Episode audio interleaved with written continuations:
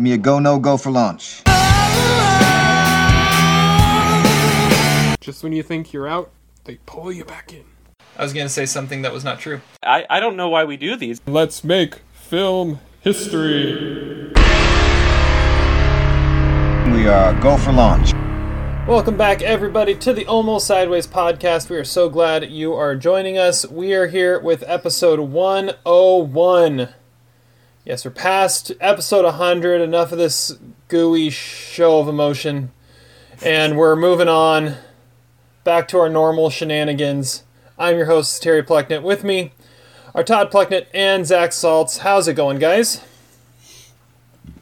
Pretty good. Sporting the NASA sweatshirt there, Terry. Going for a Buzz Lightyear costume, I see. So this is like this cool hoodie I've got where the whole thing looks like Neil Armstrong's suit. So it's pretty sweet. I like it. Nice. It's kind of like the scene in This Is Spinal Tap when Nigel is wearing the shirt with the green bones on it, and it's like, this is an exact replica of my skeleton. And then the guy says, oh, but not the colors, right? And he says, but that's the thing, the colors too. That makes no sense. Yeah, never mind. I love Spinal Tap. I also like how we start out our second 100 episodes with a quote from Home Alone 2. Good job, Terry. Yeah, no problem. Whatever I can do. All right, well, let's get into this. Make sure that you subscribe, rate, review. We're on Apple Podcasts. We're on Stitcher. We're on Spotify. We're on Pandora. We are also now on YouTube. We're getting our audio posted on there in different snippets. That's actually growing pretty quick. Adam is the one that is managing the YouTube account. He sent me some of the comments that have popped up on there. Let's see here. There were some good ones here.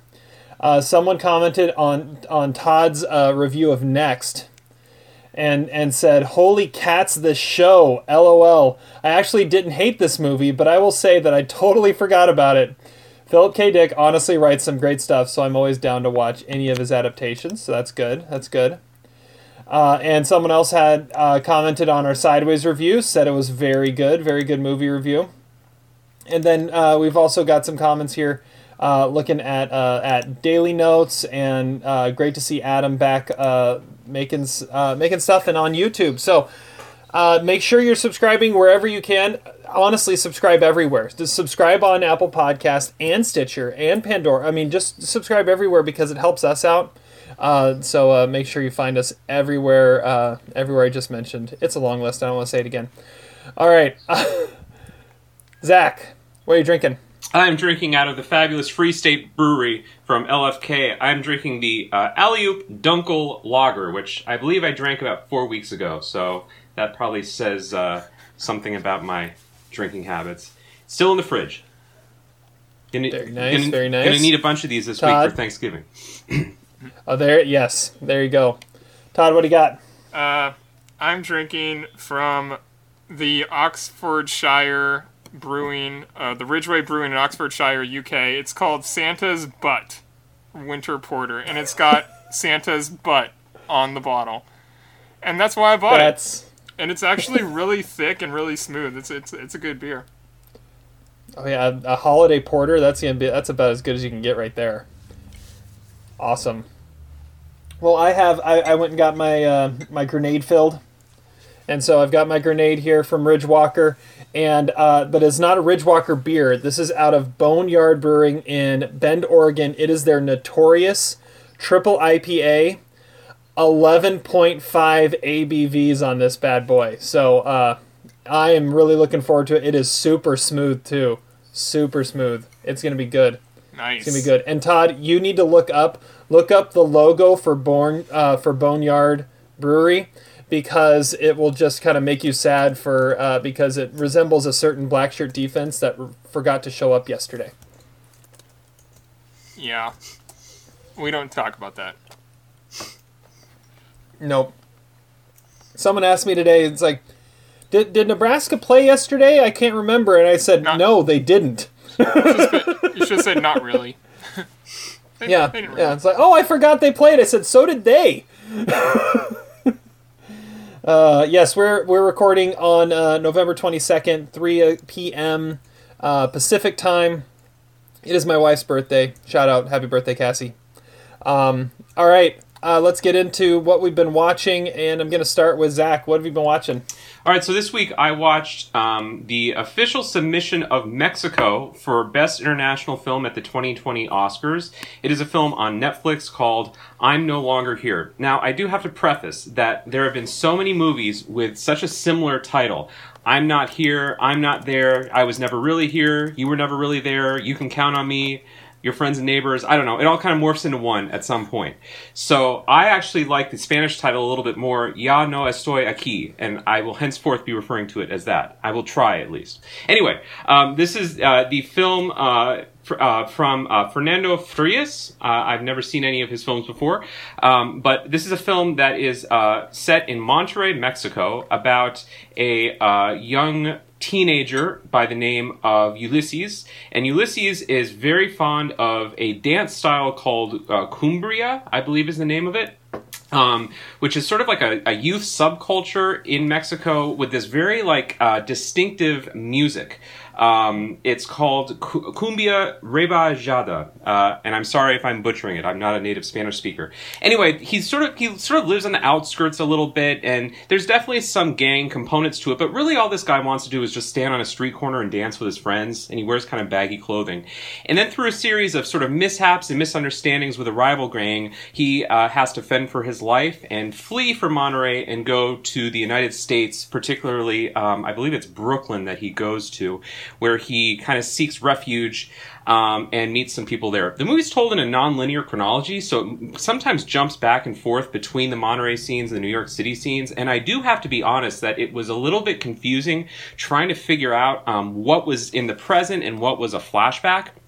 I almost feel like I want to revisit the movie and look, knowing what happens in the movie. I think that the chronology would make maybe a little bit more sense. So it is jumbled. I think it maybe is trying to owe to Iñárritu or something like that. There's a little bit of a hyperlink thing going on. But this is a really enjoyable movie. It's definitely about a kid who, you know, feels very disenchanted by the world around him and seeks refuge in this dance style. And I think the best part of the movie is for me was the scenes in New York City in the present when he strikes up this relationship. He doesn't speak any English, and he strikes up this relationship with this 16-year-old Chinese-American girl named Lynn, who doesn't speak any Spanish. And so their friendship, which almost sometimes borders on romance, but really stays pretty friendly, is kind of looking at a dictionary, trying to use body language to signify what they're trying to communicate. It's really actually kind of a sweet relationship that develops.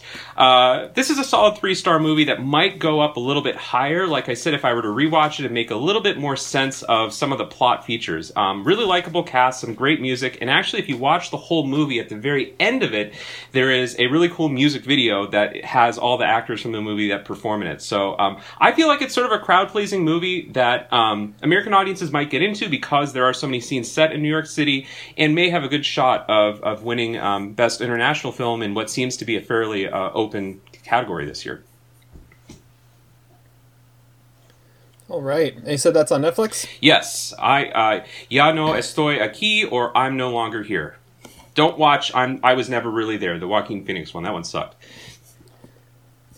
By the way, as soon as you said you were no longer going to refer to it by its English title, I was like, he's just never going to say the title again. And you didn't. That is my cultural ignorance, but I apologize. But don't you feel like most foreign movies, we should just, it's so, how American is it just always refer to them by the English translation? Like, let's be cosmopolitan for once and respectful, so.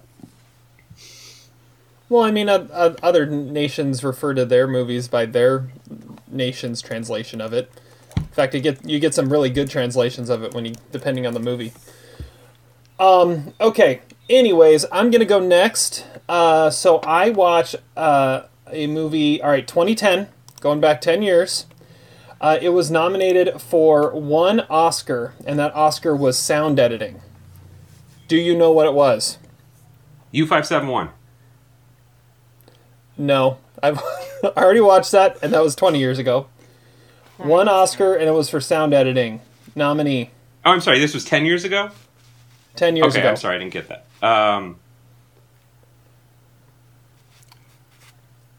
I have no idea. I'll give you a hint. It is a sequel, so I had to go watch the original first so I could watch both, so I could talk about the sequel. Oh, Iron Man 2. No. Transformers 2. No. It was more 2. Of a reboot, you could say, than a sequel. It is Tron Legacy. Oh. Sound editing. So I had never... Yeah, it had one Oscar nomination for sound editing. And so I had never seen Tron, the 1982 movie, so I had to go back first and watch Tron. So I'm going to talk about both of them a little bit.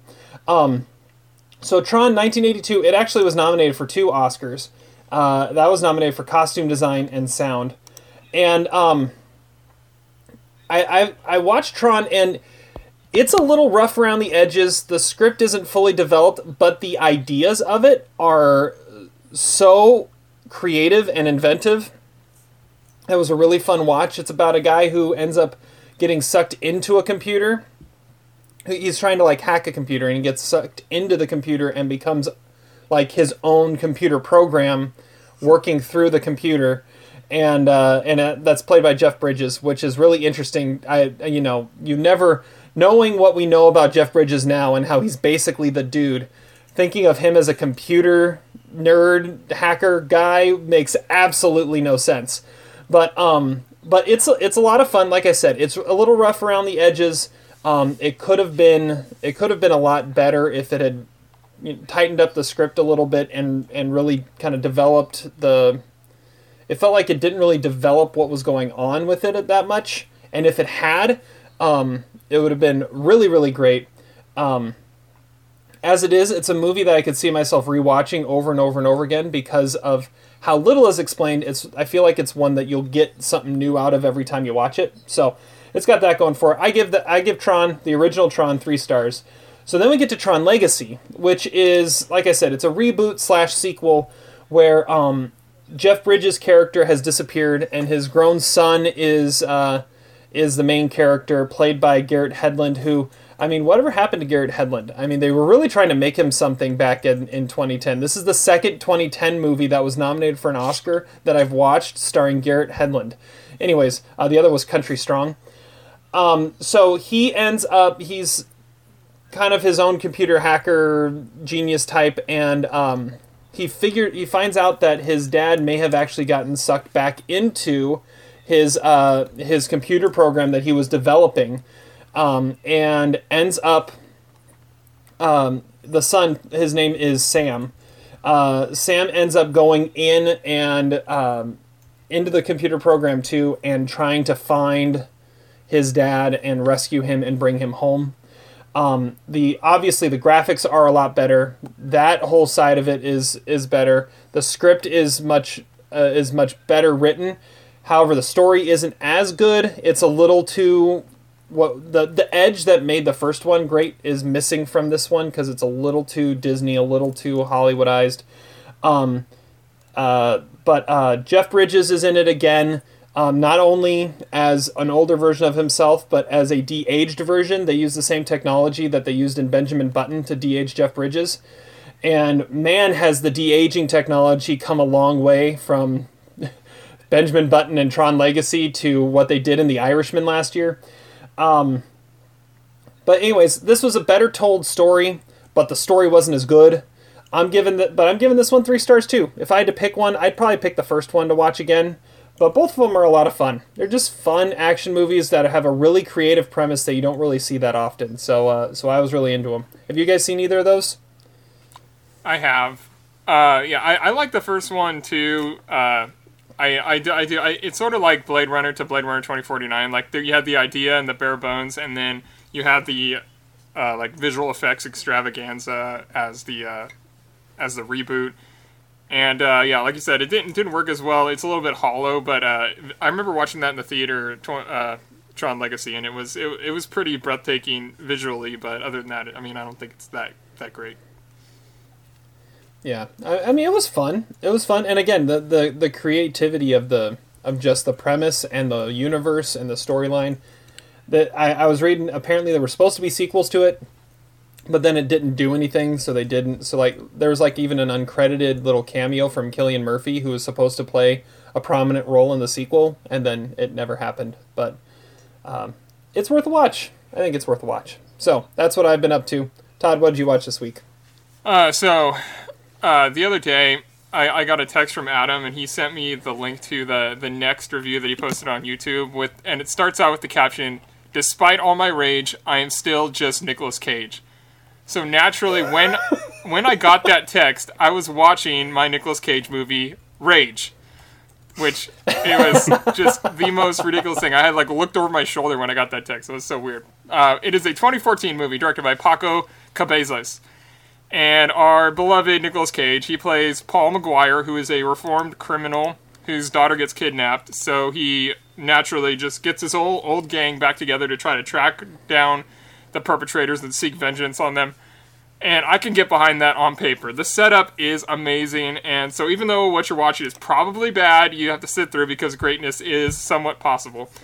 Nicolas Cage is playing some sort of a cross between his character in Snake Eyes and Memphis Reigns, so which I'm realizing that Gone in 60 Seconds is like the most influential movie of the last 20 years in his career, because he keeps replicating a lot of that same persona.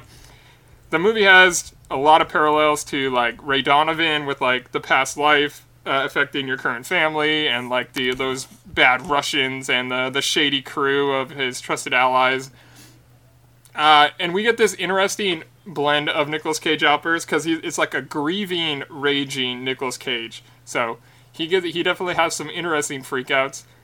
The movie overall, it has some like weird camera angles. Cabezas is kind of over-directing throughout the movie. It does have somewhat of an interesting cast. It's got like Rachel Nichols and Peter Stormare is in there, and along with Danny Glover.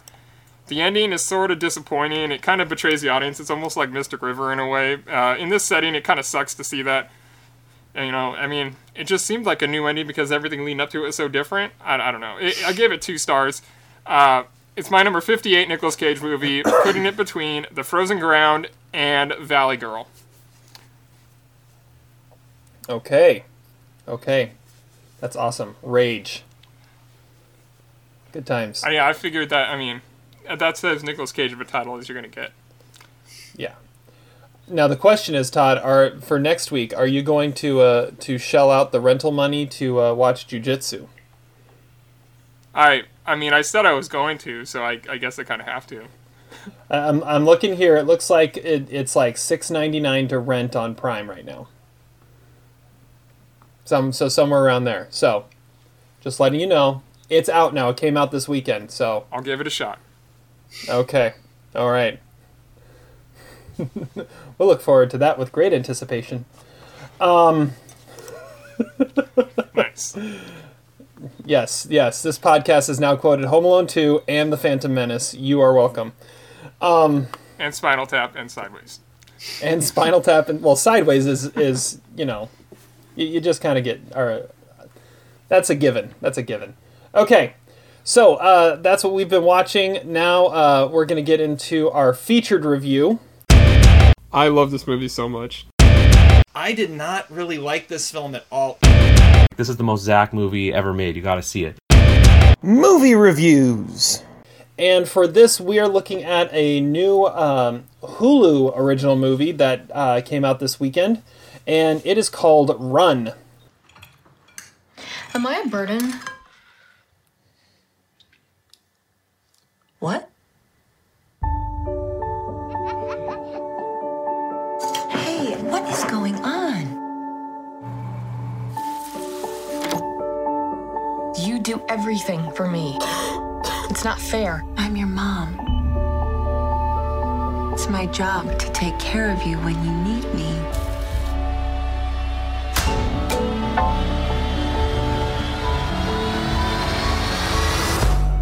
And you need me.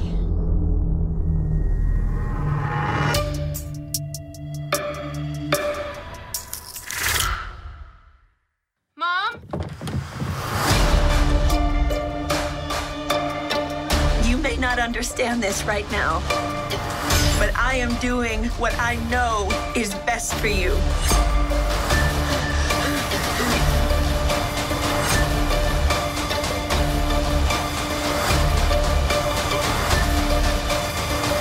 know that I've scared you, but I will spend every minute of our lives making sure you never feel that way again.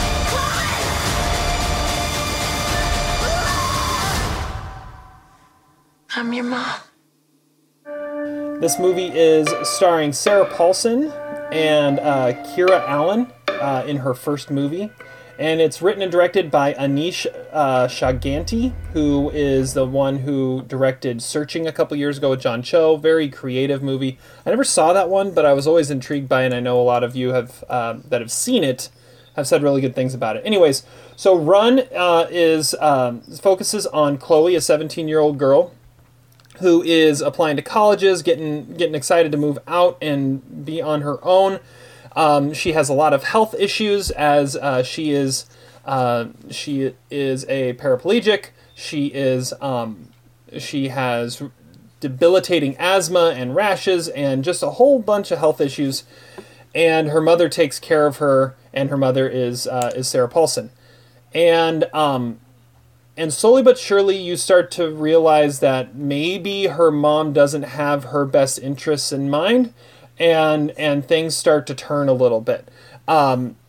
This movie, it's kind of like a mother-daughter version of Misery, is really what it boils down to. And I loved it. This movie was so much fun. It had so many cool twists and turns that you didn't necessarily see coming, and even if you did see them coming, they were still fascinating to watch it go. I thought Sarah Paulson was great. This is like... I mean, there's a reason why she has spent so much time on American Horror Stories, is she can really pass off that creepy vibe very well. And Keira Allen, first time out, she is really good. She gives an incredible performance as well. I really enjoyed it. I liked how it was going. I felt like almost it went on. At first, it felt like it's going on a little too long. Like there were a couple spots where I'm like, it could end right here. Oh, no, it's not going to end right here. Oh, it could end right here. But then when you get that final scene, it's like, okay, that's why you didn't end yet, and that was totally worth it. I'm giving it 3.5 stars. A lot of fun. One of the more fascinating fun movies that I've seen in a little while. Let's go to Zach next. Zach, what'd you think? Yeah, so I was one of the aforementioned really big fans of Anish Chaganty's first feature-length film, Searching. It didn't quite make my top list of that year, but I brought it up in a few of our other podcast episodes. So I went into this movie with pretty high anticipation. I don't think it's quite as good as Searching, but I did enjoy quite a bit of it. That's actually a really good way of thinking of it, mother-daughter Misery. I sort of thought of it more like... Well, yeah, that I'm not going to top that. That never going to top it. That was a really good comparison. Yeah, so basically, I agree with a lot of what Terry says. I think this movie has a really cool premise that once it kind of gets going is very Hitchcockian. Rear Window actually was the movie that I was sort of thinking of. And not just that the character is paralyzed, but also that she suspects this,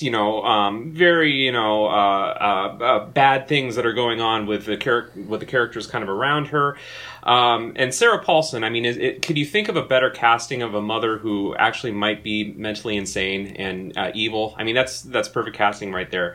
I do have to say, though, I do think the movie is a little over the top at times, particularly in the second half. Without getting too much into spoilers, there's a whole backstory that the movie kind of reveals about the Sarah Paulson character that was really unnecessary. I don't think you needed any of the background, if you know what I'm talking about, if you've seen the movie. That was very kind of silly, melodramatic, and I really kind of took away from the rest of the story. The scene where, one of the characters finds this treasure trove of information that explains everything. My goodness, I've seen that in a million movies. Anish should have done better than that. I also thought the music was over the top at times, and then there is also a sort of unforgivable moment when a character pulls out a first aid bag, and then there's a secret compartment with a gun. Oh my gosh, give me a break. That was very, very silly. However, I'm giving this movie thumbs up really for three reasons. Number one, I'm giving it thumbs up because there is a sequence in this movie where Keira Allen crawls through a house. And it is a remarkable sequence. I mean, later on this episode, we're going to talk about our favorite scenes from the decade. Already there's a front runner for my favorite scene of the 2020s, excuse me. It is absolutely incredibly made. And if there's any, just watch that 10-minute sequence. It's amazing. The second reason I'll recommend it is for Keira Allen. And there's authenticity because she is someone who uses a wheelchair. And I was reading about this movie, and this is the first major movie in 70 years to have a protagonist that actually, is an actor who uses a wheelchair, who's in a wheelchair. So I really appreciate that. And then the last thing I'm going to give it thumbs up for is I think this movie has an awesome last scene. And in particular, the last shot is really great. I was prepared to be like, it's okay, 2.5-star movie. But when that last scene came on and there's a last image of it, I was like, holy crap, that's a great way to end this movie. So thumbs up. Yeah, your drawbacks, I see exactly what you're saying. And I think I kind of agree that you didn't necessarily need that plot twist that it throws in. And why in the world was that reveal box even existing? I mean, that is one thing that's like, okay, that's kind of a head-scratching moment. Whenever I see something like that in movies, I'm reminded of Colin Farrell in Minority Report in that scene when, all the pictures of Tom Cruise's son are on the bed. And he's like, this is what we call in the police business an orgy of evidence. Do you know how many times I've seen an orgy of evidence? Zero. And that's true in real life. You don't have orgies of evidence like that. So I wish the filmmaker could have done something a little bit more creative there. But on the whole, the movie is still enjoyable and a thumbs up. Right, and it's one of those moments that, but you go along with it because the movie up to that point is so much fun. Yes. All right. Todd, are you in agreement? Are we thrice approved? Not quite. Okay, well, I will say I agree with some of what you guys said. The comparison to Misery, I thought the same thing. It definitely feels like a Stephen King adaptation. And that scene that Zach was talking about where she's crawling through the house, I did love the scene, but I think that scene would have been amazing to experience in a theater because, I don't think it works as well when you're not enraptured in that scene with a giant audience. I mean, she's just, crawling around the house. There's this pulsating intensity. It does not work as well on the small screen as it would have on a big screen. But Anish Chaganty, I think, is an interesting director because with this and Searching, he's made these, really intense, dark thrillers and didn't make them feel lame, but maintained a PG-13 rating. And that's really unique. You don't really see that a whole lot anymore, especially with movies with this dark of subject matter. And I like that he plays a lot with technology. He makes those stories really current and not like ones that could get lost in time or be made in any era. They seem vital and alive coming out at the current time. And I just feel like there's such a small amount of characters and such a limited setting. Not a whole lot really happens. It's not a movie that's really easy to review. And I think a warmer presence than Paulson would have actually been a lot better with this movie, because with Paulson, you can kind of see where the movie's going, because, you can kind of decipher through things. But, if it was a Kelly MacDonald or something like that, someone who's more of an innocent presence on the surface, it probably would make the movie a lot more easy to be surprised by the twists and stuff. And it's definitely not shot in the Tri-Cities, but damn, there's a lot of UW stuff to try to trick you to think it's actually in Pasco. I mean, I know Anish Chaganty was born in Redmond, but that was not the Tri-Cities area at all. Also, I thought the supporting characters were all complete incompetent morons. It makes those scenes away from the house just, less than believable and, mildly annoying at best. Like the mailman, what the hell was that character? It was just a terrible scene. But I think what's interesting about with this and Searching, you get two opposite spectrums of the extent that parents will go to protect their children, and it shows how much perspective matters in dictating whether that is being portrayed as admirable and sympathetic or monstrous and domineering. And it's an interesting first two movies for him to make. And it has sort of the trashiness of a Nicolas Cage movie I reviewed, Inconceivable. This one is more grounded in reality to an extent, but I can't fully recommend it still, because I do have some drawbacks. I'm giving it 2.5 stars. It really was almost tipping toward 3, but there were too many things that were just pulling it back. Man, I thought we were going to be good. I thought we had it. I thought we had it. I love the 89-minute running length. That's perfect. Yeah, yeah. How many directors would indulge on that and go 20 minutes too long? Searching was like that, too. Searching was very lean and compact, economical. There was nothing extra to it. Can we at least all agree, even though I understand Todd's points, I think actually he has pretty valid points, but can we all agree that Anish Chaganty is a director to like watch for? Like, he might be an Oscar winner in the next 10 years. I mean, he is a very awesome, accomplished filmmaker who's apparently made a lot of short films. And I don't know, I think he's like bursting on the scene, and I'm excited to see what he comes up with next. Absolutely. Yeah, I agree. I think next 10 years, two big names that you're going to be hearing about a lot are Anish Chaganty and like Ari Aster. Like those two, you could see rising kind of at a similar rate. Anish Chaganty, only 29 years old, so he's like our Damien Chazelle kind of. He's like the horror thriller genre's Damien Chazelle. Is that what you're saying? Yes. Yeah. There we go. Okay. Well, that is Run, almost thrice approved. I'm giving it 3.5. Zach, did you give it 3? Yes. And Todd's giving it 2.5. It's on Hulu, so if you have Hulu, it's we said, it's an hour and a half. It's an easy watch, and it's a lot of fun. So definitely check it out. Okay, we're gonna move on from that and move into our power rankings. You can't top that. Yeah, that's the movie about the horse. I'm going to pull an audible at the last minute here. That's because I haven't seen it.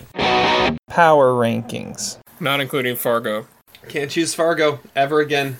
It has been a few weeks since we've done a power ranking. And it's been almost exactly a month since our last power ranking. And when we did our last one, Zach won our game of guessing what Adam's list was going to be when we did our worst Roger Ebert takes. So he got to pick our category, and he picked an all-decade category. We're running out of time to do all-decade lists. Zach, what are we doing? We're doing best scenes from the 2010s. Best scenes from the 2010s. This is going to be a fun list, I think. This is going to be a lot of fun. This was a hard list to like narrow down, and I know Adam even texted me today and said this was like an impossible list to make because there are so many good ones you need to shout out. I even have honorable mentions for Adam. Like, I have 8 honorable mentions for Adam. This is how hard this was. Okay, well, Todd, we're going to start with you. Give us your number 5 best scene of the 2010s. My number 5, it's a scene. It's really a scene that I've been wanting to mention on this podcast, but I never really had the opportunity. And it is the house party scene in 21 Jump Street. Because it is, like, the perfect house party sequence. Like, a little fight breaks out, you know, one of them's so drunk he doesn't even realize that he gets stabbed in the back, and Jonah Hill's like, when did I get stabbed? That's awesome! And then they all just cheer, and then when they're trying to pull out the knife, like, they put a lemon gag in his mouth, and they pour vodka on the wound as, like, LMFAO, like, slowly builds up, and he's like, oh, let's take some shots, and then he goes bottoms up with a fifth of alcohol, and he's like, party rock is in the house tonight! Starts blasting it to a crescendo. It absolutely puts you in the mood to party. You cannot turn the movie off after that. And it's like the best scene that Phil Lord and Chris Miller ever made. It was it is like the epitome of why 21 Jump Street is such a great movie. Very nice. Very nice. I still have not seen 21 Jump Street. I need to watch that. That is a shame. It is. And especially it's Phil Lord and Chris Miller, and I love everything else that they've done. So I need to... I mean, I even like Solo more than most people do, so I need to watch that. Yeah, that all should right, just I'm be on your next. List just out of respect. I don't even have to assign that to you. All right, I'm going next. Number 5 on my list. This was a hard list to make, and I tried to kind of give it... I have a lot of different stuff represented on here. And one of the things that like defining scene is what makes good movies great, I feel, a lot of times, or makes great movies masterpieces. And so that was kind of what I was going for, is that scene that makes the movie, that when you think about, oh, that's the movie that has that scene in it. So number 5, I wanted to have, the 2010s was kind of dominated by the MCU, dominated by Marvel. I had to have one representation of it on here. And there were a couple candidates for it, and I went with The Avengers Assemble in Avengers Endgame, where Steve Rogers, Captain America, standing there on his own, about to take on an entire army by himself, because that's the man of virtue that he is, and he has to keep fighting until he can't fight anymore. And then everyone shows up. And just that scene, that moment, I mean, everyone knew it was going to happen. You knew something like that was going to happen. But even still, when it happens, I remember sitting in the theater and it gave me chills. And it gives me chills just thinking about that moment of, I mean, Captain America, he's the best. All you Iron Man fans, yeah, he's great, but Captain America is the best. And to have him in the center of that moment, and then all of a sudden everyone shows up the way they did, and they all have his back, that was pretty awesome. So I have to put that number 5 on my list. Yeah, it was an emotional moment for everyone in the audience. People started standing up and cheering. It actually woke me up. I was gonna say, well, that's your emotional reaction, right? Yeah, it was almost my favorite scene in the movie after Thor slamming down some more beers. That's the scene I thought you were gonna choose. Well, and then yeah, I mean, you could do that. You could do, you know, Captain America picking up the hammer. That's a great moment too. Anyways, that's my number 5. Zach, you're next. All right, so when I first made this list, or when I first decided this list, I texted Todd that the first scene I thought of was from a movie that he liked and I didn't.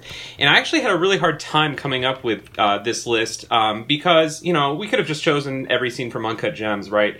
But I decided to make my list only for movies that I actually didn't like. Isn't Uncut Gems no longer qualify for our list? Yeah, I think that's what we decided. I think that's probably fair.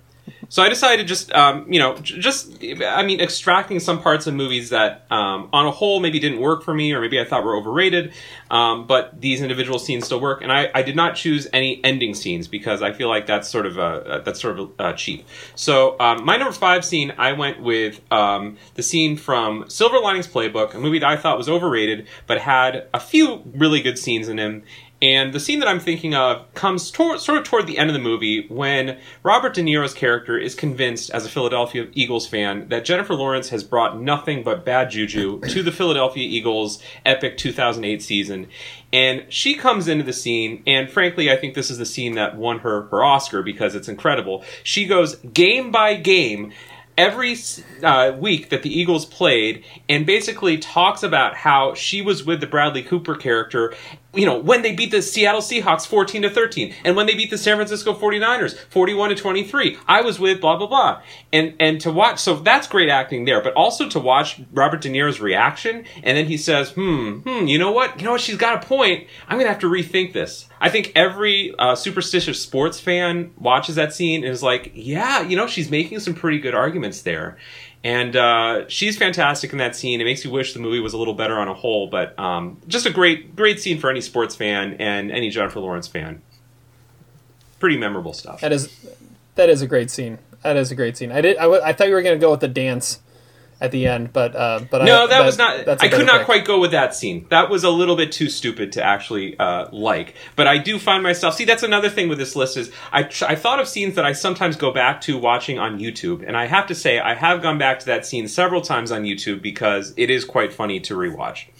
See, I thought you were going to pick that scene just because of how much they celebrated getting, what, like a 4 or a 5 on their dance out of 10? That would mean that I liked the movie, and I didn't like the movie. Yeah, I guess so. See, I don't... And I'm also trying to stay away from scenes at the end of the movie, so that, yeah. I like the scene where they go out the first time, and he orders cereal, so she orders tea, so she doesn't feel like a moron ordering a meal. Yeah, that's not a terrible scene either. That's a good pick. I also kind of like the scene right before that where they go to like her sister's house or something like that, and it's just a very awkward first date because he's wearing his stupid Deshaun Jackson jersey to a party. That scene's pretty funny. I don't know. Maybe we should just rewatch that movie. I don't know. Maybe I was too harsh on it 12 or 8 years ago. I've only seen it once. I'm kind of with you, Zach. All right, Todd, number 4. All right, well, the reason why this list was made was because Zach texted me about a scene in a movie that he didn't like, and I said 5 of my top 25 scenes of the last decade would be from that movie, and I still think that. I'm putting one of them at number 4. It is The Wolf of Wall Street, and is the scene where with the lemon Quaaludes. And because the second scene, by the way, mentioned today about someone crawling on the ground a lot. But this scene is awesome. Like, watching the Quaaludes take its effect, he starts slurring his speech. He goes, he skips the drool phase and goes straight to the cerebral palsy phase, which he didn't even know existed. When he crawls back, down the steps and falls down the steps to his Lamborghini, and he drives home, but totally didn't hit anything on the way back. But my favorite part of the scene is when he gets back home and Donnie's on the phone, and Jordan keeps screaming, "Get off the phone, the FBI!" And so he grabs the cord, and Donnie's like, "Hey, I'm on the phone!" That part just always cracks me up. That scene is an absolute riot. And, then he, stress eats some lunch meat, and he has to, choke him out. It was such a weird scene. I bet Leo and Jonah had, the best time filming that scene, even though it's an oddly serious scene. That is them doing their thing. I mean, and it seems like that is why they were both nominated for Oscars. The Wolf of Wall Street, it's one of the best movies of the decade, and that's my favorite scene. It definitely showed that Leo had some comedy chops to him. I considered several Leo scenes. One of them's on my honorable mentions. That is not one of the ones I considered, though. That's too bad. Yeah. All right, number 4 on my list is, it comes from a Best Picture winner that I don't think has been mentioned on any of our 2010s Best of lists so far. And the scene I'm going with is the speech in The King's Speech. It's such a beautiful scene. Never have you been so, literally hanging on every word that the guy says, and just him being in this booth all by himself with Jeffrey Rush, everything's dark as he's trying to work through the scene, remembering all the coping mechanisms, all the things he has, the triggers to help him get through every word, because if he stutters at any point, they're going to see weakness as he's, declaring war and entering World War II for his country and trying to be that pillar of leadership that they need. I think there are several scenes in that movie that people point to of what won Colin Firth the Oscar, but I think this was by far the best. And it was, I know Zach is trying to stay away from ending scenes. Low-key, the rest of mine are kind of all ending scenes, but this was this was a great scene, and the whole movie was building up to this moment, and it paid off everything it needed to. So it's number 4 on my list. Yeah, we could do a whole list of climactic scenes or something like that. I mean, that's a good choice though. Yeah, the problem I have with... I agree with you, Terry. That's probably the best part of the movie. The problem for me is that the same song is playing in that scene as the song in the scene from Mr. Holland's Opus that we've talked about. My favorite scene where he talks about how Beethoven couldn't hear and was going deaf. So for me, that scene is just derivative, and it doesn't work. But, whatever. I thought you were going to say it was the Beatles' Beautiful Boy playing in the background, but... not. Oh, well, that's a great scene, too. Beautiful. Yeah, Cole was the biggest douchebag in that movie. I'd stick with that. Yeah, no argument here. All right, Zach, number 4. Number 4 is, believe it or not, the same number 4 as Todd had. It is Wolf of Wall Street. I'm choosing a different scene, though. I'm going with a scene sort of toward the beginning of the movie that I've returned to. I mean, this is kind of the other real thing about this list, is these are just scenes I watch on YouTube a lot. So the scene from Wolf of Wall Street on YouTube that I return to the most is the scene with Matthew McConaughey. You could argue that maybe it's more of a sequence than a scene, because it does last about 10 minutes. It's almost interminable in its length because it's so uncomfortable to watch in a lot of ways. But it is when young, naive, idealistic Leonardo DiCaprio has gotten hired at the firm, and who takes him to lunch but the worst possible person ever to take him to lunch, Matthew McConaughey, who takes drugs, and what does he say, Todd? He tells the waiter to bring him a dry martini every 30 minutes until they pass out from being drunk. It's every 10 minutes, and then every 5 minutes after that until one of them passes out or something like that. Yeah, I mean, that scene... Well, exactly. Okay, so, like, you know, they talk about how, you know, the only way that Matthew McConaughey can get through his day is through masturbation and drugs. And they also talk about how Wall Street is basically just an illusion. A fugazi, a fuguzi, who cares? And it's just, it sets up the whole rest of the movie. It almost ruins the rest of the movie because it's such a good scene. Like, I remember watching that scene thinking, oh my freaking God, this is going to be an awesome movie. Like, he is setting up how Leo's whole trajectory is going to turn into, you know, this character who is just a shell of himself and just this awful human being. And I guess that is eventually what happens to Leo, but I don't know. The rest of the movie, by comparison, seems almost prosaic, as Miles would say. Like, that scene just sets up, this great relationship. Maybe it's because it's the only time we ever really see Matthew McConaughey in the rest of the movies. You do see him in one other scene when it actually crashes, but yeah. Yeah, obviously it's a great scene. It's a damn iconic scene, too. Like, I love that scene. Yeah, it's the most memorable scene, most iconic scene of the movie, for sure.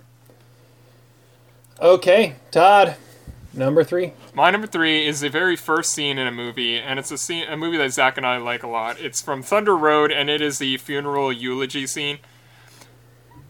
And you start the movie off like that. You get to know everything you need to know about Officer Jim. Like, he rambles on about stories about his mom and how she loved listening to The Boss and Thunder Road. She would sing it to him as a kid, so he decides he's going to do, like, a song and dance thing. But the CD player malfunctions, so he just, like, breaks down. So he starts dancing and singing without the music playing, and it just, like, creates one of the most fascinating characters and one of the most, like, cringe-inducing things that you've seen in any movie, and definitely one of the best characters of the 2010s. Like, Jim Cummings is an amazing actor, and this is, like, the full degree of his talent is on display in that scene and in the movie overall. And oddly enough, I think my favorite TV scene of the whole decade was another eulogy scene. It was from BoJack Horseman, giving a eulogy about his mom. But that's beside the point. The Thunder Road, that first scene is amazing. And it was one of the first things I thought of. I was like, yeah, that's like one scene that actually was its own short film before the movie. And it totally fits. He just expands upon it in the movie. It's an amazing way to start the movie. I've heard so many good things about that movie, and I've been meaning to watch it for a long time. I need to get around to that one. I will say, I was trying to find a good opening scene to put on this list, like what was my favorite opening scene of the decade, and I couldn't really think of a... Drive? I couldn't think of one that was like the one.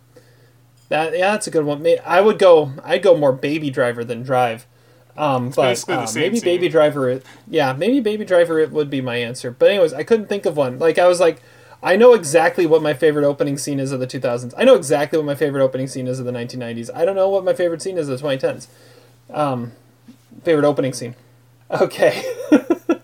Well, number three on my list is my animated submission, and this is from Coco. Comes near the end.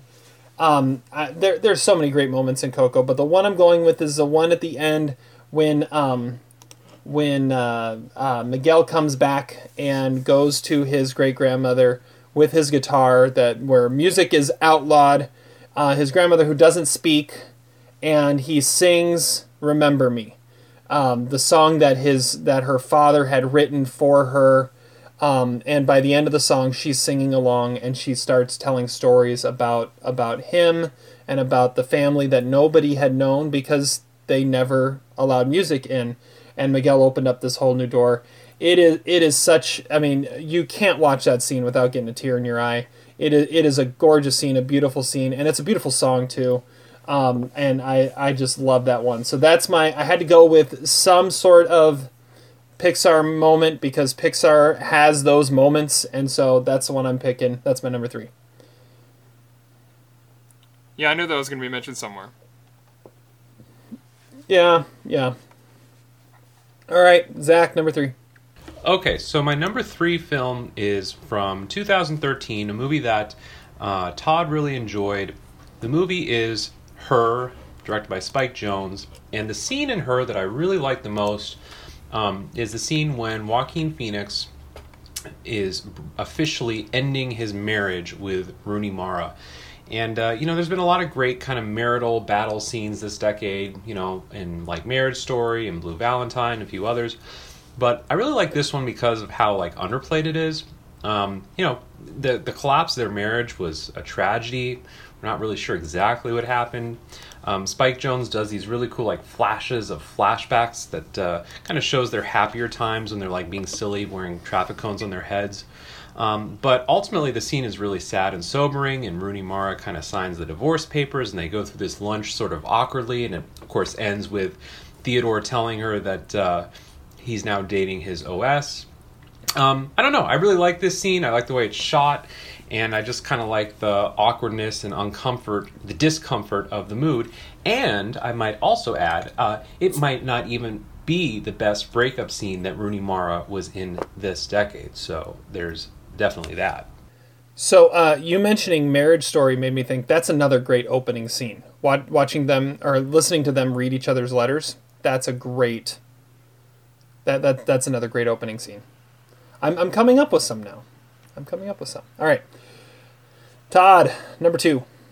My number two also features Joaquin Phoenix. It is the processing scene in The Master, which is the best acted scene that I have ever seen, and I've been saying that ever since I first saw the movie. Philip Seymour Hoffman and Joaquin Phoenix are equally insane, and they just go toe-to-toe in that scene. And, like, Hoffman's intimidating, and he's menacing, and Phoenix is vulnerable and, like, slowly breaking down. It's, like, really heartbreaking and fascinating to watch.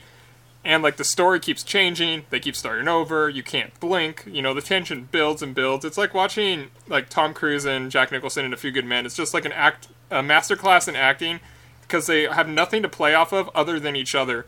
And it's just so tense and fascinating to watch these two amazing actors do that, and it's one of the best scenes PTA ever did. I'm going with that as my number two. It's sort of an obvious pick, but there it is. Honestly, I'm surprised that's not your number one.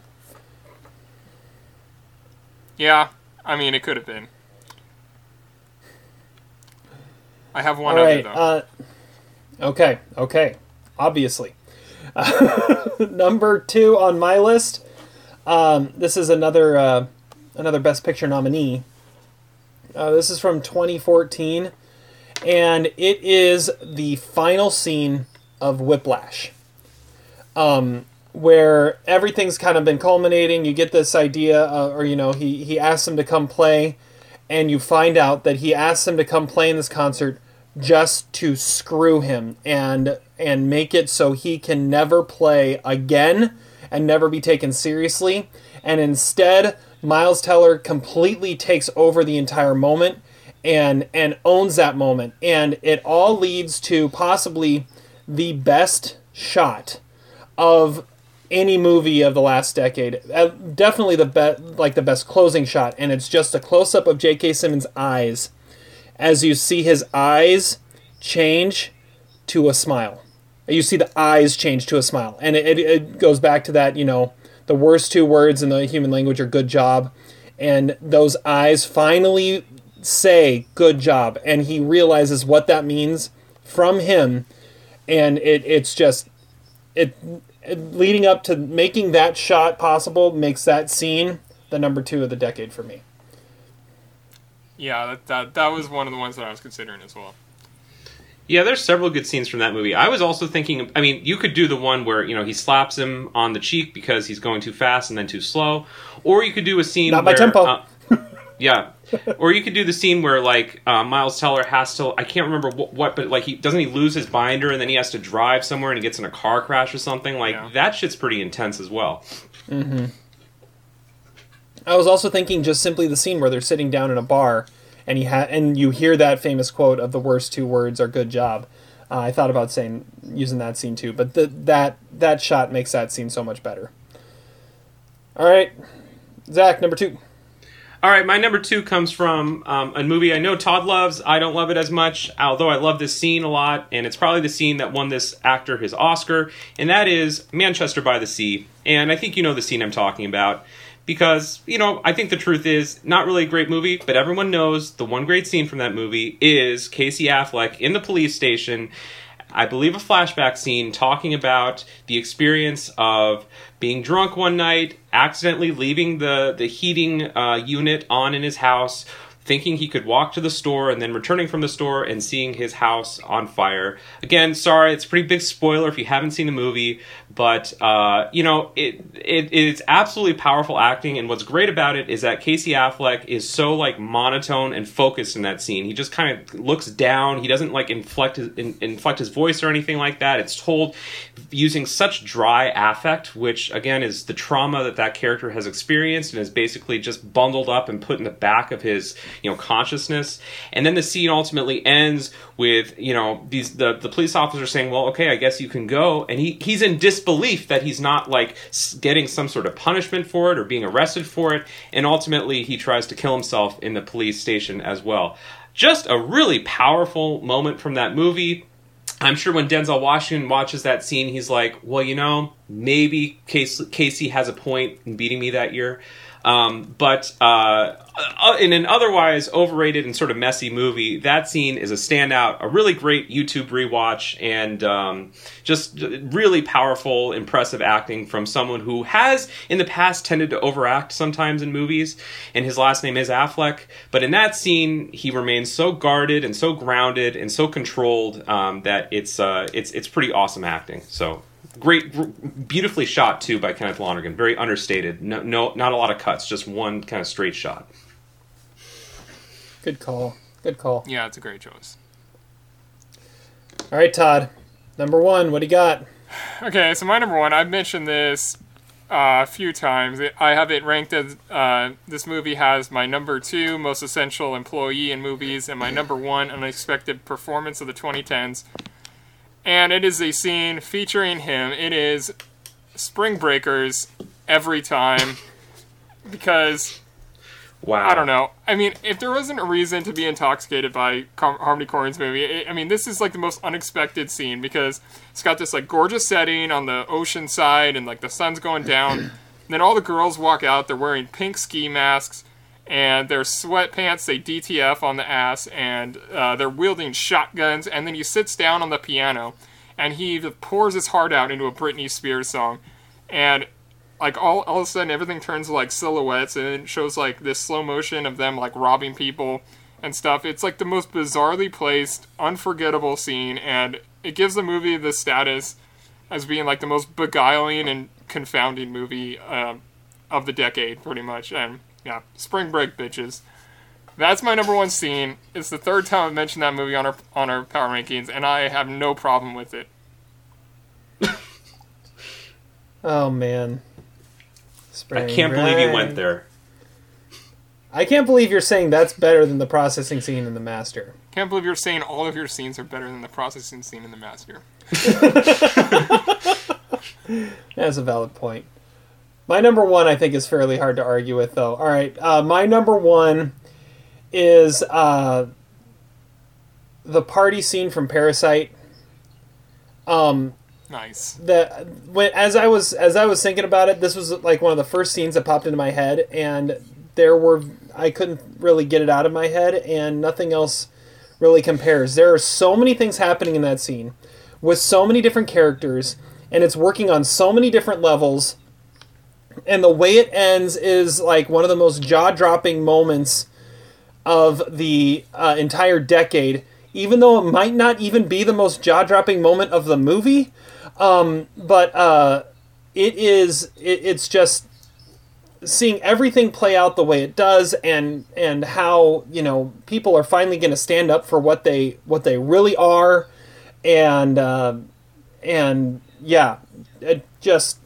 And the bloodbath that ends up ensuing, there are few things better than, and that scene, it's one of the things that won it Best Picture. So the party scene in Parasite, I had to, and there were several other scenes from that movie you could go with, but that's my favorite scene of the decade. It is like a 30-minute sequence, though. I don't know if it's really one scene, but yeah, that's hard to argue with that.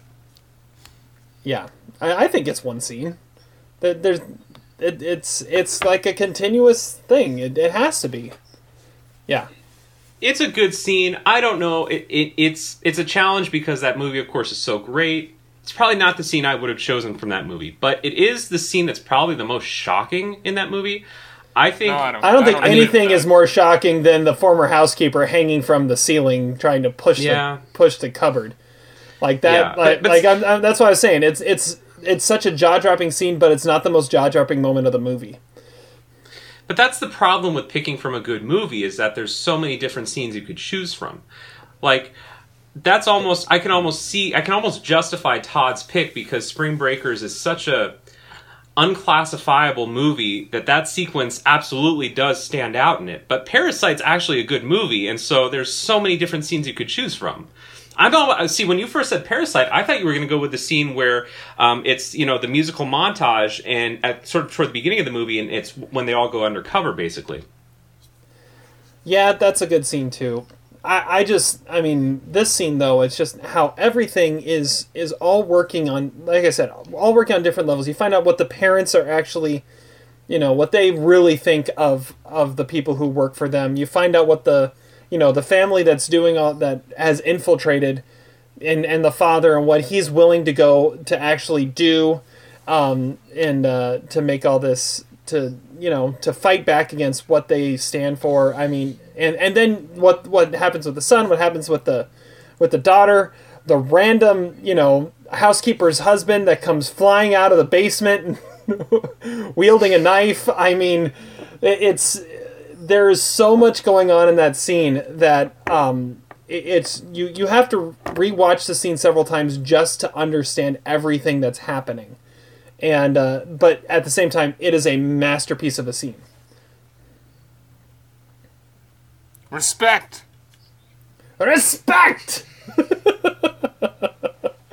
All right, Zach, number one. All right, I'm going with a movie that when I first saw it at the time, I gave it 1 star, and I haven't seen it since. And but there is a sequence from it that is so good and is so unforgettable that I do return to it quite a bit on YouTube, and it makes me afraid to rewatch the movie because I know the rest of the movie was such garbage. But I do have to say, the sequence in Flight when Denzel Washington is drunk at the helm of the airplane, he is asleep at the helm of the airplane when the storm hits or whatever happens, and then chaos ensues, right? And you watch, you know, his flight, his co-pilot is just losing his shit. You see the stewardess is losing his shit, and Denzel Washington, who is straight up drunk in that scene, is like calm as a cucumber. He's like not panicking at all. It is, first of all, it's maybe the greatest, like, intoxication under pressure scene of any movie ever made. And the way that he solves the crisis of the plane, which is, you know, shutting off the engine and then doing a 180-degree vertical, you know, like, inversion. Exactly. I was inverted.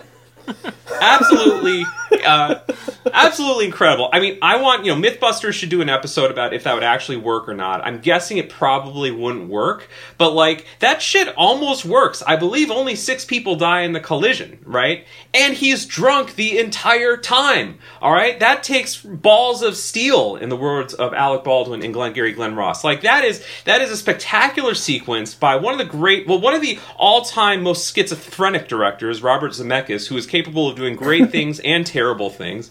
The movie itself is pretty lousy, although I do have to say, when I watched that scene on YouTube, YouTube recommends the next scene that I watch being the scene where Denzel Washington admits under pressure at the committee hearing that he's drunk. He was drunk during the flight, that he drank the vodka, and he's drunk right now.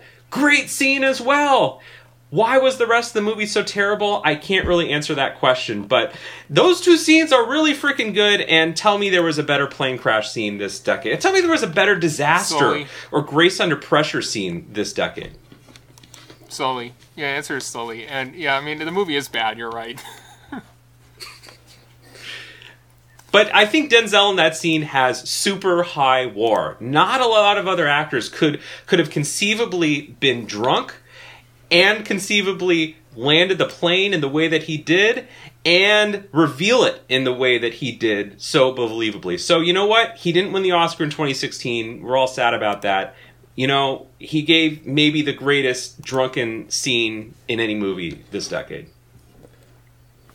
I've never seen Flight, but I know exactly what you're talking about. You haven't seen Flight? No. Oh, wow. Okay, no. I'm sorry if I spoiled that whole movie for you. Well, no, okay. You didn't. I know exactly what the movie's about. I watched the Oscars and watched Seth MacFarlane reenact it with sock puppets. Oh, yeah. How have you not seen a Robert Zemeckis movie named Flight? I know. John that Goodman. Is the most Terry thing ever. That was the year of John Goodman. And I was just thinking about it, too. The John Goodman scene's pretty funny in that movie, too. What's happened? You're absolutely right. What's happened to Robert Zemeckis? I mean, because, all right, this has been his last... Here's his last decade. Well, he made The Walk this decade, which I thought was a pretty good movie, too. The Walk. No, I like The Walk. The Walk was all right. The Walk was good. It was nowhere near as good as the documentary. Right. About the same thing. Then you had Allied, which is Brad Pitt, Marion Cotillard, which I forgot even existed. Then you had... where did it go? Oh, come on. Then you had... Welcome to Marwen, which I've seen, and it's not as bad as everyone has said, but it's not great. And then he just made The Witches, which a lot of people are saying is the worst movie of the year. Which again, it's not as bad as people are saying, but it's pretty bad. I mean, how does he end up there? I mean, this is the guy who made Back to the Future. It's the guy who made Who Framed Roger Rabbit, Forrest Gump, Contact, Castaway. How does he end up now doing this? I mean, is he too obsessed with the technology and just pick stuff that is going to be interesting? Listen, visually? If my life is on the line and I have a choice between a competent person and drunk Denzel Washington, I'm really thinking about it. I really think I might go with Denzel. Drunk Denzel. That's... Yeah, I that might be a questionable decision. I don't know. All right. Todd, honorable mentions. So I have the nightclub scene in The Social Network, which I think is an awesome sequence. You can hardly hear anything in that scene, it's a great scene with Timberlake and Eisenberg. The scene in the bathroom in Marching Call is my favorite scene in that movie. Among a lot of great scenes. Yeah, that's a lot of scenes. The scene in The House That Jack Built where he keeps having to go back and clean the house over again because he's got OCD. That's a great sequence. The scene in Argo where they're leaving the country is one of the most intense things I've ever watched in a movie. The ending of Once Upon a Time in Hollywood, of course, because that is as good as Tarantino can get. When the Maid Returns... In Parasite, I had on there Andy's farewell to his toys in Toy Story 3, and the underwater fighting in Skyfall, because it's like a sequence that I've never seen in a movie before, and it is amazing to watch. Those are all good choices. All right, I have my honorable mentions. First, I have... This is my Leo scene, and it's also my Once Upon a Time in Hollywood scene, but it's not the one you mentioned. I thought about the ending to that, but I went with the scene of him acting on set and him going through it and then having a break and then come back and then it's like, I need to do it again. And that, I mean, that's one of the best acted scenes of the decade, and just seeing the actor's process through Leo in that scene. It would have made my list, however, I realized if it had made my list, that would have been 3 2019 movies on my list, and I couldn't do that. 2019 was a great year.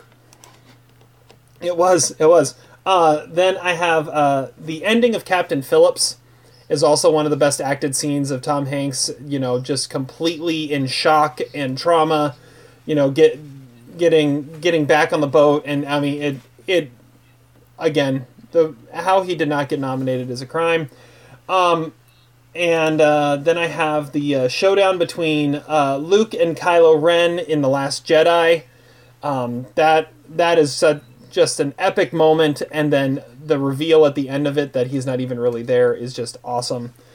The first time Lady Gaga is on stage in A Star Is Born and they're singing Shallow together, that moment is just cool.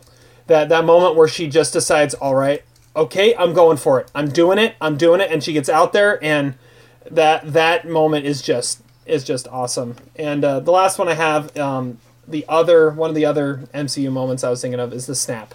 If you're not going to go with the Avengers Assemble, you go with the snap. So that was the other one I had on there. Yeah, that's a good one. All right, Zach, what's your honorable mentions look like? Well, if I was being serious about my actual favorite scenes from the decade, I would include the measurement scene from Phantom Thread, where he's taking her measurements. Absolutely incredible scene.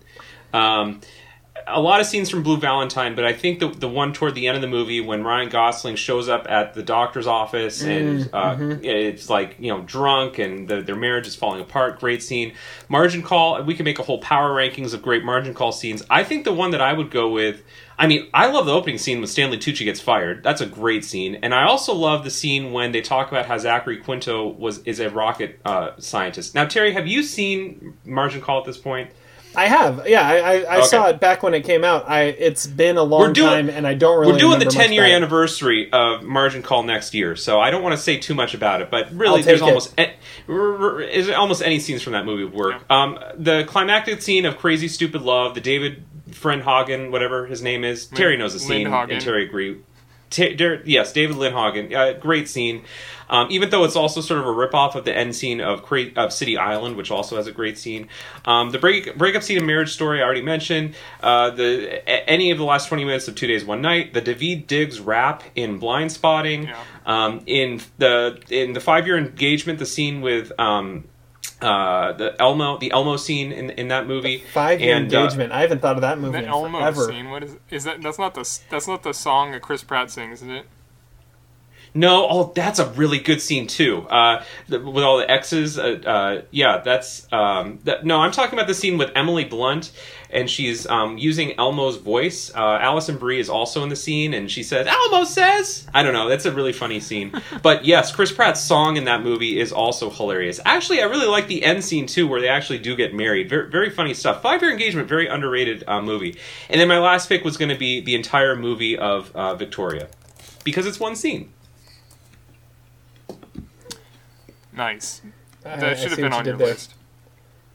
You're not going with 1917 as for the one scene? No, somehow that doesn't make my list, Terry. I hate to say. All right. Well, we've reached that time. Somehow we have to try and pick Adam's list for what he picked for his top 5 scenes of the last decade. Todd, we've talked about this often. You know him best. Yes. And you are winning in this game. What do you say? Well, should I go through my honorable mention ones first, or should I wait till after? Because I have a lot. Because I feel like these are all have to be mentioned. Just go for it. Okay. Well, the ones that aren't in the top 5, I have the rookie numbers. The McConaughey scene from Wolf of Wall Street. When they first find Deckard in Blade Runner 2049. The party scene in Parasite. The sunken place from Get Out. Singing on the sidewalk in Blue Valentine, Remember Me from Coco, the last scene of Whiplash, and food sex in Sausage Party.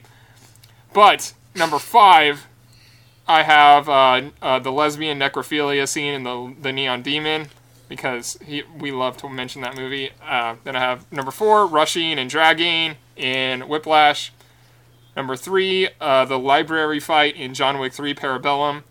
Number 2, the processing scene in The Master, and number 1, the house fire flashback in Manchester by the Sea.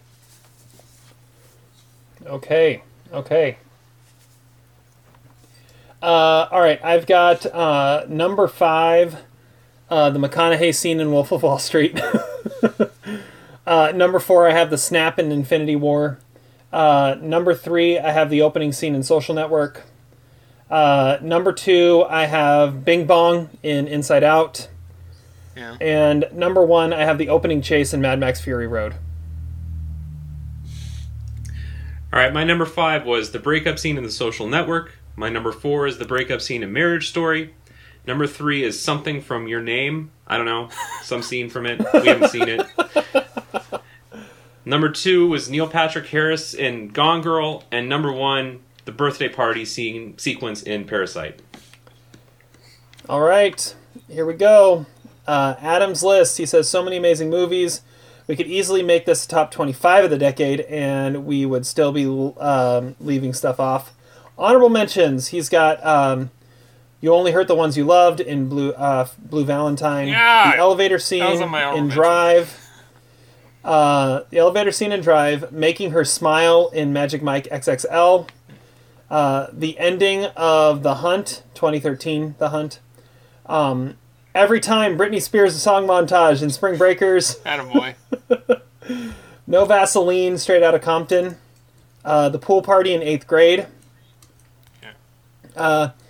Take Her to the Moon for Me, Bing Bong Death, and Inside Out. Oh, man. The fight scene in Marriage Story. The beach scene in Roma. And Avengers Assemble, Avengers Endgame. Okay, number 5, Caravan from Whiplash. Damn it. The scene made me feel so many emotions. Miles Teller was truly snubbed for this performance. Seeing him wanting to prove himself to Fletcher, but also showing his drive to be the best, was just a refitting? He says refitting experience. I don't know if that's what he meant, but that's what he said. Number 4, the twist in Parasite. When this scene plays out, it totally changes everything in this film. It's a tonal shift that had me glued. One of those films that sinks its teeth in your brain. Oh, fine. Oh, man. Number 3, When Life Gives You Lemons, The Wolf of Wall Street. We all had the wrong Wolf of Wall Street scene. A scene that was truly unexpected in this dark comedy. Having this scene play out one way totally subverts your expectations. The reveal was fantastic. So Adam and I are on the same... What scene is he talking about? The scene Todd mentioned, the Quaalude scene. Oh, okay. We have some of the same choices. Yeah. Number 2, the processing scene in The Master. That's where I had it. 2 fantastic actors delivering an incredible scene. Watching these, I was shocked at how this scene was portrayed on the screen. Phoenix has my eyes hurting. And number 1... 0.03%, The Social Network. Nice. So many scenes could have been in this post, creating face smash, the opening breakup. However, this scene shows who Mark truly is. Andrew Garfield is phenomenal in this scene. I think he meant Facebook, but he wrote face smash. Okay. Listen, Denzel had way more blood alcohol level than 0.3% in Flight. So which scene is he talking about there? 0.03%? That's when... Mark! Yeah, that's when he comes back. He's like, I'm not coming back for 0.03%. I'm coming back for... You better lawyer up, asshole. Yeah, so Andrew Garfield coming back. Oh, come on. I had the wrong Social Network scene on the list. I had the wrong... That's an okay scene. I got one. I got the processing scene at number 2. And you had the... What? You had a Parasite scene, but the wrong one. You had a Whiplash scene, but the wrong one. Mentions. But I had a Whiplash scene in the wrong... I had the wrong Whiplash scene in, but I had the right scene in the honorable mentions. Yeah. Yeah. Either way, I think you win. You're the only one that got anything. Yeah. I thought Mad Max Fury Road was a pretty good... I thought John Wick 3... Flaming Guitar... That's totally the kind of shit he mentions. I looked up what's the best fight scene in John Wick 3, and it was the library scene. So like, oh, that's what I'm putting on there. You let Google determine your predictions for Adam. Yeah. Well, and plus, I mean, I can't believe you didn't mention lesbian necrophilia. He's done that like 3 times.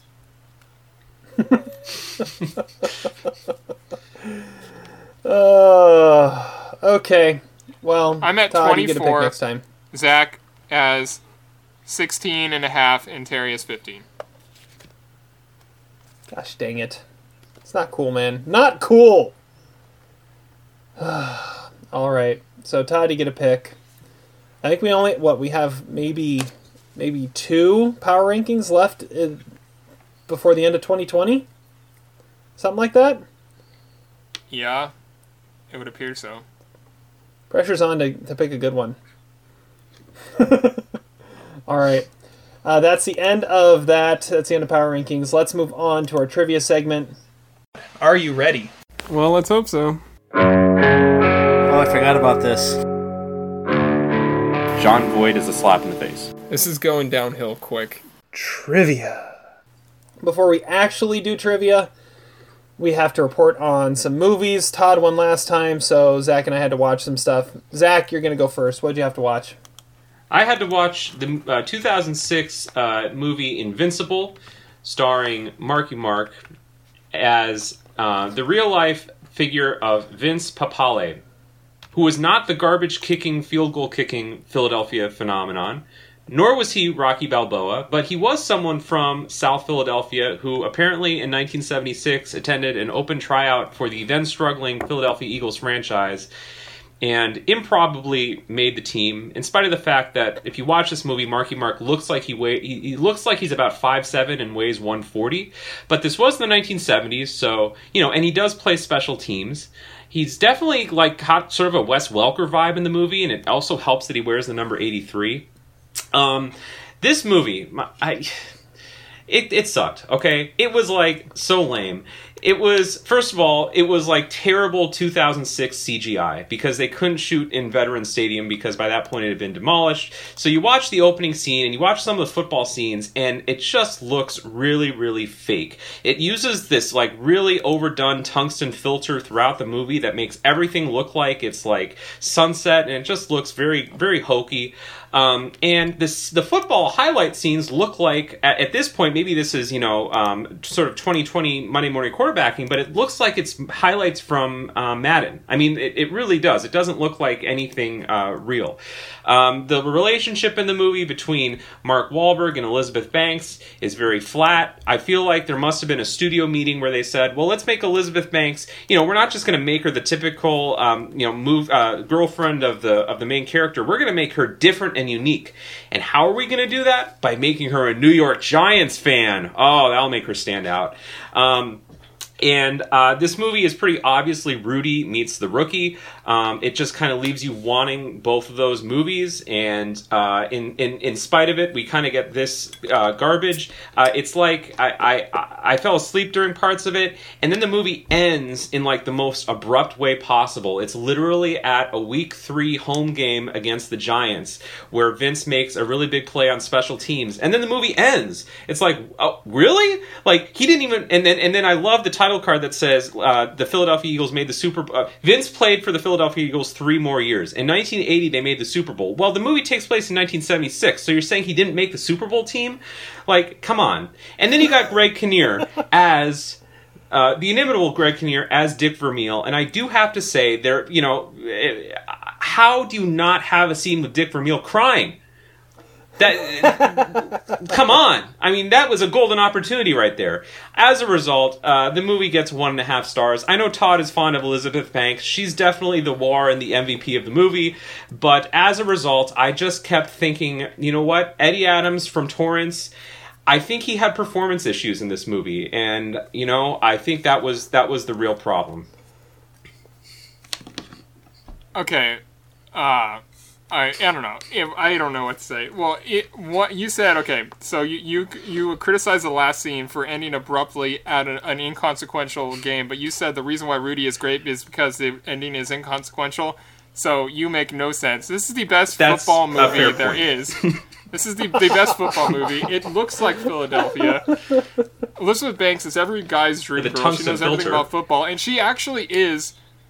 a real person. If you look up pictures of Vince Papale, the girl next to him is always wearing New York Giants gear. Like that's a real thing.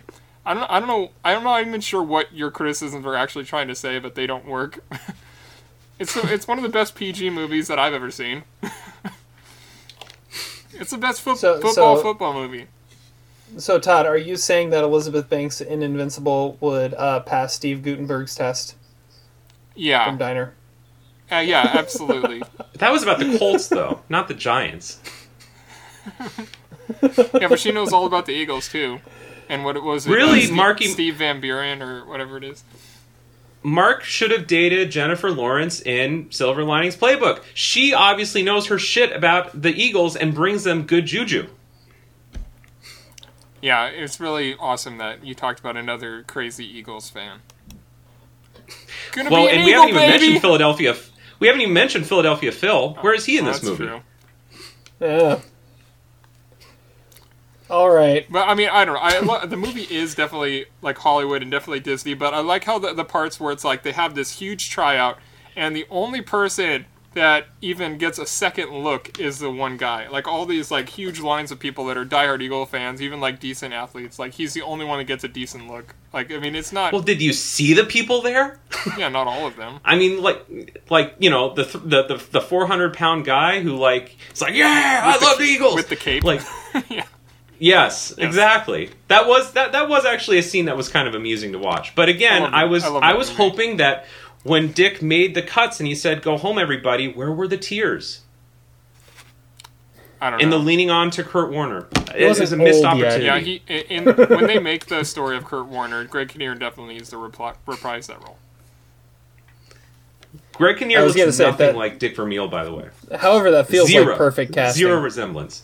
Yeah, yes, I guess. It's like Chevy Chase as Gerald Ford. There's no physical resemblance, but it exists. Yeah. All right. So, it was kind of funny going through this. So, Todd won last time, so he assigned us movies. And he assigned Invincible to Zach, and he assigned to me Girl Interrupted. And then we were talking and found out that I haven't seen Invincible either, and Zach hasn't seen Girl Interrupted either. So we're pretty sure that the next time Todd wins, I'm going to be watching Invincible, and Zach is going to be watching Girl Interrupted. We should have just come to the stable with those two movies. Yeah, we probably should have. Anyways, so I watched Girl Interrupted, and this was written and directed by James Mangold very early on in his career, and I was actually kind of shocked to know that this was a James Mangold movie. I mean, He had a very interesting career. This was only his third movie he ever made. His second movie was Copland with Sylvester Stallone, which was a quiet kind of cult classic. And then he, over the last 20 years, he's made three great movies that are some of my favorites, like Walk the Line and 3:10 to Yuma and Logan. I mean, last year he did do Ford v Ferrari, but I'm not holding that against him. So James Mangold made this movie. It's true story, based on a memoir by Susanna Kaysen, who Winona Ryder plays, and it's really a star-studded cast because you got Winona Ryder, Angelina Jolie, Brittany Murphy, Elizabeth Moss, Jared Leto, Jeffrey Tambor, Vanessa Redgrave, Whoopi Goldberg. I mean, it's a huge cast you have here, and it is she goes to a mental ward.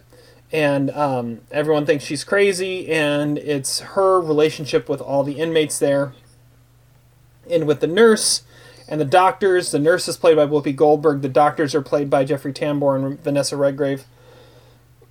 I feel like it's like a perfect companion piece with One Floor of the Cuckoo's Nest, which we watched just a couple weeks ago and did a deep dive of. But it takes it in the opposite direction, where Cuckoo's Nest is, you have this sadistic villain of a nurse, and you end in this tragedy, and the only way you're free from a place like that is through death. And this goes in the opposite direction, where you have a saint of a nurse in Whoopi Goldberg that is giving her exactly what she needs, and really it's... But at the same time, you still have many of those scenes where it's Winona Ryder just kind of watching the inmates. This is Angelina Jolie in her Oscar-winning performance, and she totally earns it. But Elizabeth Moss gives a great performance. Brittany Murphy is ridiculous in this movie. Clea Duvall's in it as well. She gives a very fascinating performance. So you're watching... So it's a lot of her just watching them saying, wow, they're actually crazy. Kind of like McMurphy watching the inmates in Cuckoo's Nest saying, wow, they're actually crazy. The way it plays out and the way it all works out, I honestly, I love this movie. It was a lot of fun to watch. It was fascinating to watch. Had me riveted the whole time. 3.5 stars. It's going to be in my top 10 of 1999 moving forward. It was a really good watch, and I'm really curious to see what Zach ends up thinking when he has to watch it. I watched the first hour of it, just to be clear. I got into it. I wasn't in love with it. But I would be willing to revisit it. All right. If the call comes. Yeah. I think it really like I said, it this and Cuckoo's Nest make like the perfect double feature, wouldn't you say, Todd? Yeah. Oh, and I said on our Cuckoo's Nest thing, I feel like this is like the better version of Cuckoo's Nest. I know that's a controversial statement because this was also my #1 movie that has a rotten score on Rotten Tomatoes, which I will never understand because it seems I feel like it checks every box for what critics would like, but I love the movie. I think Jolie was my number 3 supporting actress performance of all time. I'm glad that you really liked it, because I was prepared for you to be lukewarm about it, but at least you liked the movie I gave you. Angelina Jolie is really good in it. However, I mean, how did Winona Ryder not get any acclaim for this? Because she's insane in this movie. She is amazing. It almost feels like this is like her character in Beetlejuice grown up. Well, and she had multiple nominations, too, coming up to that point. Yeah. So, I mean, it's not like it would have been out of the blue to start rewarding her. But she is great. She holds her own with Angelina, who's a scene stealer. And all that came out of this movie was Angelina, right? She was, she got nominated everywhere. She won everywhere. But it was the only accolades this movie got. Like, it was the only nomination I got at the Academy Awards. Kind of crazy. Okay, how do under 60% Rotten Tomatoes? I don't get it. I don't get it. Maybe that's why James Mangold followed this up with Caitlin Leopold. Yeah, possibly. Yeah, the one that you said was not one of his good movies, the one that got a Best Picture nomination. That's it's funny. Yeah, I know. But that was definitely a thrice declined movie on this podcast. Yes. Remember those days when we got to go to the theaters? Anyways. All right. It's trivia time. Todd, what are we doing? We are doing some filmography trivia. I looked at who had birthdays today. There are 2 Avengers stars that have birthdays today. And so we are going to look through their movies. You cannot use the MCU movies, though, because I just said that. We will start with Scarlett Johansson, who today, November 22nd, turns 36. She has 43 movies that are not MCU movies, and we are going to start with Zach. Lost in Translation. That is correct. Marriage Story. That is correct. Jojo Rabbit. Correct. Her. Correct. The Horse Whisperer. Correct. Underrated movie. I agree. Ghost in the Shell. Ghost in the Shell. That is an interesting choice. That is correct. Match Point. That's another one. The Girl with the Pearl Earring. That is a movie that she was in. That is correct. Lucy. That's another one. Call. Home Alone 3. Yeah. Well, we will go with that. She's in it. Well, if we're going that far back, why don't we go with Manny and Lo, which was her better prepubescent movie. There's another one. The Search for Bobby Long. I mean, I could give you a half point. That's not the title. It's not? I thought that was the title. A Love Song for Bobby Long. Love Song for Bobby Long. You know what I was talking about. I'll give Terry a half point for that. Okay, half point, but we keep going. Okay, I guess. Yeah, Search for Bobby Fisher. That's what I was combining with. There are a lot of movies left that you guys should get, so I guess we keep going.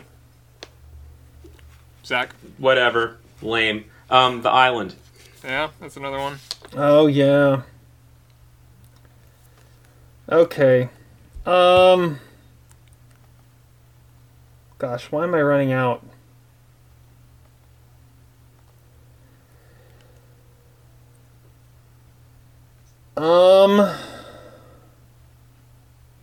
Yeah, I'm out anyways. Okay. Go for it, Zach. Don John? Don John. Oh, yeah. Scoop. Scoop. Under the Skin. Yeah. Ghost World. Yeah. We'll call it good there. All right, that's 11 to Terry's 5.5. You got, I mean, Recently, Terry should have probably said Sing. I know he loves that movie. Oh, yeah. She was in stuff like Hail Caesar, Chef, Hitchcock, We Bought a Zoo, one of Terry's movies. Yeah, I should have said that, Another Woody Allen movie, Vicky Cristina Barcelona. Yeah. The Prestige, Black Dahlia. You know, she's a lot of stuff. Lots of stuff. But her co-star in the Avengers movies, Mark Ruffalo, today also turns 53. So we're going through his movies. There are 49 of them that are not related to the MCU.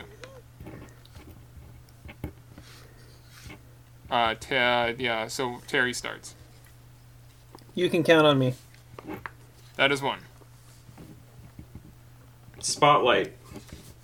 That is another. The kids are all right. Yep. Firecatcher. What? You say Firecatcher? I'll give you a half point. Foxcatcher? What was it called? Foxcatcher. Oh, that's if what Terry he was gets going a half for? If Terry gets a half point, then I should get a half point. Oh, I'm not arguing with that. Yeah, that's a half point. Margaret. Margaret is correct. I'm kind of struggling with freaking Mark Ruffalo. 13 going on 30. That is correct. Sad. That's probably the first thing I ever saw him in. Collateral. That is correct. Nice, Terry. He was in Collateral? He's the detective. Okay. I didn't know that.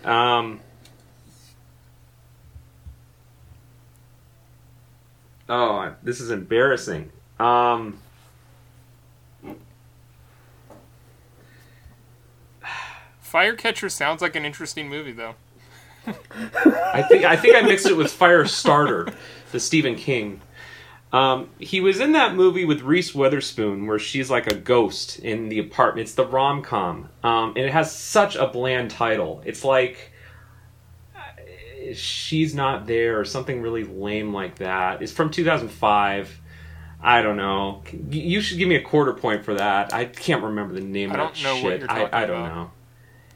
It's like a 2005, 2006 romantic comedy he did with Reese Witherspoon. Oh, okay. Where she's like a ghost. Okay. Yeah, I know. But I give up. Go for it, Terry. Currently, Zach is at 13.5 and Terry's at 9.5. Yeah, Zach's going to win.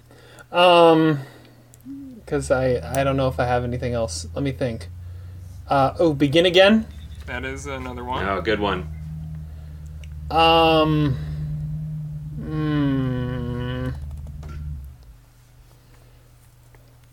Gosh.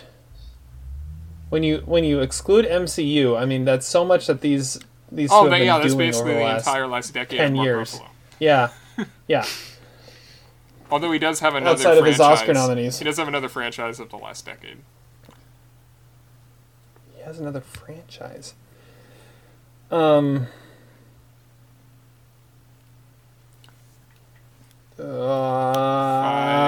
four. Yeah, I'm done.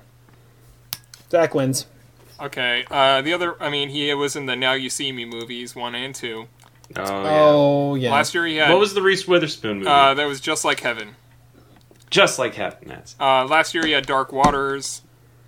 Stuff like Shutter Island, What Doesn't Kill You, gosh. Zodiac. Whoa, What Doesn't Kill You? I just watched that movie. Zodiac. Eternal Sunshine of the Spotless Mind. Oh, gosh. Yeah.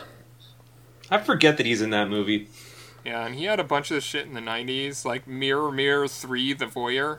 He did not start out very hot. We were going to get that. But yeah, In the Cut, he was, of course, in that awesome movie. Reservation Road. I mean, his career really started with You Can Count on Me, right? Yeah, it seems that way. Although after that, he didn't really have... He was in, like, Wind Talkers and other stuff, but he wasn't... Eternal Sunshine, like, 03, 04, 05, like, that was when he started making real good movies, but he was never the main character. But Zach wins 13.5 to 10.5. We should do more filmography trivia. That was awesome. I think we should watch the movie Firestarter and Love Bobby Long. Searching for Bobby Long. Searching for Bobby Long. The Firestarter. Bobby Long. I've seen it. I combined it with Searching for Bobby Fischer. I've seen it too. Don't you own the movie? I just forgot. Yeah, I think I do. I think I bought that for you. I think you did.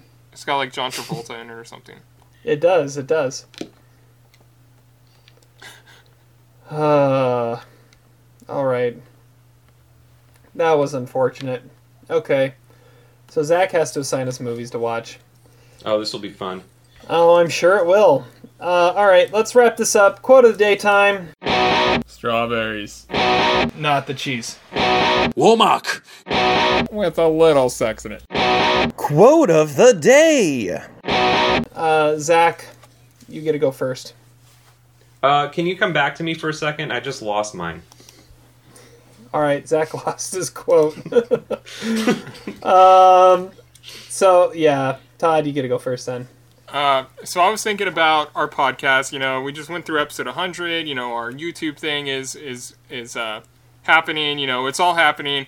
And I was thinking about one of my favorite scenes in the decade from The Social Network, the nightclub scene, where Justin Timberlake just says, "This is our time. This is our time as a podcast." I like it. I like it. All right, I'm going to go with a quote also from my best scene list. And in the MCU, there is a lot of like callbacks to different things and Easter eggs and things like that. Possibly my favorite callback to another movie is in the Avengers Assemble scene in Endgame. The first thing you hear when everyone's coming back is you hear Sam as the Falcon, in Captain America's ear, say, "On your left." And the first moment you ever see Anthony Mackie in the MCU is Steve Rogers, Captain America, running past him as they jog around Washington, D.C., "On your left," and as he runs right past him. And that's like one of my favorite... that's my favorite callback in anything in the MCU. "On your left," and here he comes flying by on it over his left shoulder. It's awesome. Yeah. So on your left. Yeah, both versions of that line are awesome.